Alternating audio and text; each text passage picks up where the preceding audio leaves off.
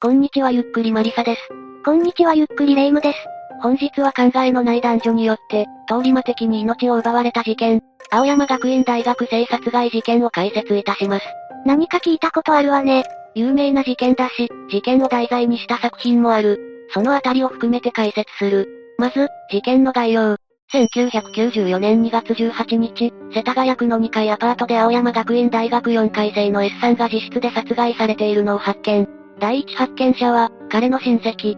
急に音信不通になってしまった S さんを、心配した両親の依頼で様子を見に来たんだ。風邪か何かだと思ったのに、とんでもないことだわ。こんなのご両親に何も言えないじゃない。室内には血痕が残っており、それは隣室に続いていた。じゃあ、犯人は隣室の人？いや、隣室の人は当時、自分のふるさとに逃げていた。アリバイがあったんだ。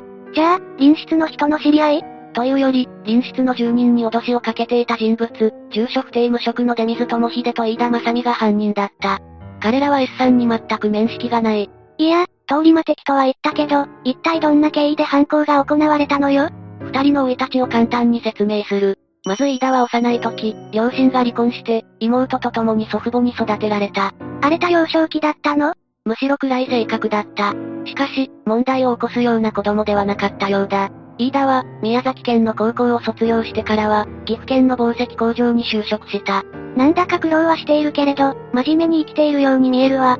ここでは寮生活をして、働きながら、ほぼの資格を得るために3年生の短期大学の夜間部に通った。霊夢の言う通り、彼女は真面目だった。しかし、ここで彼女の人生を大きく変える出来事があった。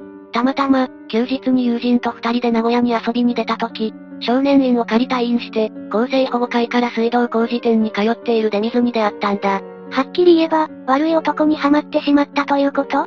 出水はその中でも立ちの悪い男だった。出水は見た目は暴力団風だが、組織に入ったことはない。この時期から増え出していた半グレね。また、ひょうきんで人を表すのが上手いため人の懐にすぐに入る。あまり体勢のなさそうな飯田は、一気に引き込まれたということね。ああ、飯田は出会ってから2ヶ月で会社を辞めた。そして出水と共に全国を転々とする。出稼ぎ？旅行？近いな。二人は大阪、名古屋、東京、宮崎と車上狙い、窃盗を繰り返し全国を転々としたんだ。犯罪機構ね。ボニーとクライドでも気取っていたのかしら。後に作品化されるという点では同じだな。そんな二人だが、やがてつつもたせに手を染め出す。男女二人連れのお決まりの犯罪ね。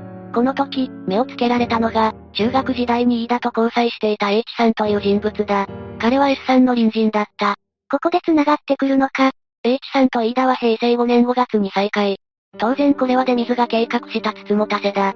二人はこの一件で二度にわたって H さんから現金を脅し取っている。さっきボニーとクライドの話が出たけど、悪い男の影響で学生時代とまるきり変わったあたり、飯田も同じなのかもね。そのような環境の中で、事件が起こる。平成6年の2月に3度目の恐喝をしようと出水は計画。近いうちにそっちに行くから待ってろと H さんに電話で告げたんだ。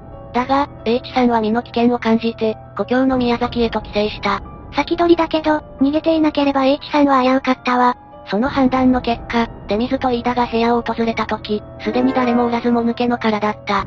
何度呼びかけても応答しない。そのため、出水は、雨水が通るパイプ沿いにベランダに上がる。そして窓をこじ開けて侵入した。いや、帰ってよ。家探しをしたところ、室内に残されていた1万1000円を発見。テレビなど家財道具を質屋に入れることも考えたが、身分証明が難しいため断念した。そのため、部屋の中にあった金を使用しながら、H さんを待ち伏せすることにした。なんだかすごく行き当たりばったりだわ。先ほどレイムがボニーとクライドの名前を出したが、彼らは計画犯罪で、この二人に計画性なんてものはない。その証拠に不法侵入した住居で犯行までの5日を過ごしている。挙句に、った雪で雪だるままで作って遊んでいるほどだ。捕まることとか考えないのかしら。それに外に出て雪遊びなんて、考えなしにすぎるわ。当然、いつ帰ってくるかもわからない H さんを待つ日々に出水は徐々に追い詰められた。残金が1000円ほどになった13日の夜、出水は部屋にあったビニール紐を使って真鍮を持ちかけた。ここにいても金にならんし、どうせ捕まるだけだから、死んだ方がいい。本当に考えなしね。そう言われた飯田はビニール紐で出水の首を絞めるも、失敗。そのうちに、隣の部屋の住人から金を奪うという考えが浮かんだ。自殺成功しろとまで灰はないけど、そういう改心はいらないわ。15日の夜、帰宅してきた隣室の S さんに、飯田が換気扇が壊れてと呼び出す。そして、隠れていた出水が果物ナイフを S さんに突きつけた。そのまま脅しながら S さんの部屋に向かい、現金5万円とキャッシュカードを奪った。さらに S さんを縛り上げ、キャッシュカードの暗証番号などを聞き出す。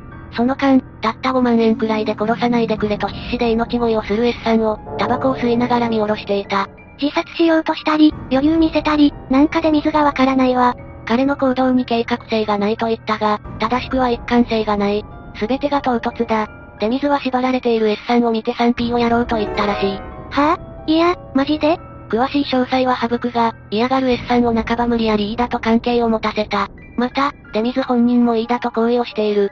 その後、S さんに再度金がないかを聞く。S さんは友達に借りることや、消費者金融に利用することも可能だと告げた。しかし、出水はそれでは警察に捕まると考えて、もう殺してしまえと言った。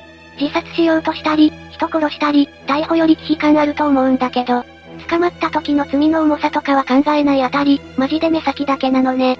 それを受けて、飯田が暴れる S さんの腹部、出水が胸部を刺して殺害。最後にビニール紐で首を二度も絞めるという周到性だった。見ず知らずの相手にここまでやるなんて、その後だが、二人は奪った5万円で逃走を図った。ただやはり、無計画で旗迷惑な逃亡劇だった。彼らは2月22日に静岡県熱海の別荘に忍び込むと、もはやこれまでとガス自殺を図った。罪を償うとかじゃないのね。鉄頭鉄尾彼らは自分の世界に生きている。それは後の供述でもわかる。人様の別荘にガスを充満させ、命を絶とうとしていた時、出水が最後の一服とタバコに火をつけた。本当に考えなしね。当然引火し、爆発した。別荘の管理会社はこれを受けてすぐに通報。救急車が別荘に到着した時、1階の玄関で飯田が一人待っていたという。出水は2階で火傷を負って倒れていたが、命に別状はなかった。ああ、飯田は爆発から逃れたのね。しかし、言い方悪いけれど、出水しぶといわ。その後、住居侵入で事情聴取を行った際、大学生殺しの件を問い詰めた。すると、あっさりと犯行を認めて逮捕に至った。そりゃ付近の住人は、雪だるま作って遊んでいる二人の顔を見ているものね。それに、静かに部屋で過ごせるタイプじゃないから目立つだろうし。もともと出水は、H さんを脅迫する際に住居に出向いている。また H さんの部屋に、男女二人分の返り血を帯びた衣類が残されていた。状況的に、怪しすぎる二人だろうな。そして平成6年3月5日、東京地検は出水と飯田を住居侵入、窃盗、強盗殺人で起訴した。確か強盗殺人はそれだけでも無期懲役ね。その罪の重さに加えて、出水の証言が裁判に影響した。S さんは全く知らない人だから、かわいそうなんて思うわけありません。そんなことを思うようなら、最初から殺したりはしていませんよ。とさらりと言ってのけた。この時点で殺害を反省していないのね。5月9日、東京地裁で第1回公判が開かれ、二人は起訴事実を全面的に認めた。だが、逮捕後の検査で飯田が妊娠していることが発覚した。拘置所における出水とのやりとりで出産を決意した飯田は、その理由について以下のように公判で語る。好きな人との間にできた子を殺せば、私は人を二人殺すことになるので産もうと決意した。また飯田は反省を見せるとともに、出産後は出水との結婚を希望した。出産関連については、間違ってはいないけれど、なんというか。いや、もう二人への腹立ちが大きすぎて、何も言えないわ。生まれた子に罪はないは法律上、間違っていない。が、その子は疎まれるし、苦労はするのだろうな。それで二人の判決はどうだったの？判例通り無期懲役？いや、飯田の方は出水と出会う前の真面目な生活や、幼少期の苦労が配慮された。結果、9月5日、出水に無期懲役、飯田に懲役15年の判決が下った。ということは飯田は出所しているのね。子供との関係とかは？平成7年10月に飯田は女の子を獄中出産した。だが、出産に反対だった彼女の祖父母は引き取りを拒否したため、女の子は2歳まで乳児院に入れられた。おそらくはその後、児童養護施設に預けられたことになる。詳細は不明ということか。私ならあまり会いたくはないわね。次は、被害者の S さんや影響について話を移す。S さんは、国際線のパイロットを志望していた。また、国土交通省当時は運輸省の航空大学校、飛行機操縦科を受験し、1月25日に合格が決まっていた。順風満帆だったのね。ああ、何事もなければ3月初めに、青学の卒業。その後、荷物を整理してアパートを引き払い、4月から航空大学校のある宮崎県に移り住む予定だった。また彼は学業だけでなくスポーツも優秀だったんだ。中学、高校時代は陸上部に所属し、短距離選手として大阪府の代表となり、近畿大会に出場したことがあったそうだ。こういう形で失われる命ではなかったはずよ。素晴らしい人物を、無計画に殺害せしめたおぞましい二人だが、この二人を元にした映画がある。それがこのヒステリックだ。ああ、思い出した。千原ジュニアさんが犯人役だったわね。というかで水が元ネタだったのか。すごいハマり役だった覚えがあるわ。映画単体で見れば、ファンもいるし、千原さんの演技が良いと評判だ。映画評価は趣旨からずれるのでこの動画では割愛する。カップル犯罪が美化されるのは宿命なのかしら。元は胸くそ悪い無計画犯罪だったのに。あくまで元にしたフィクションということだな。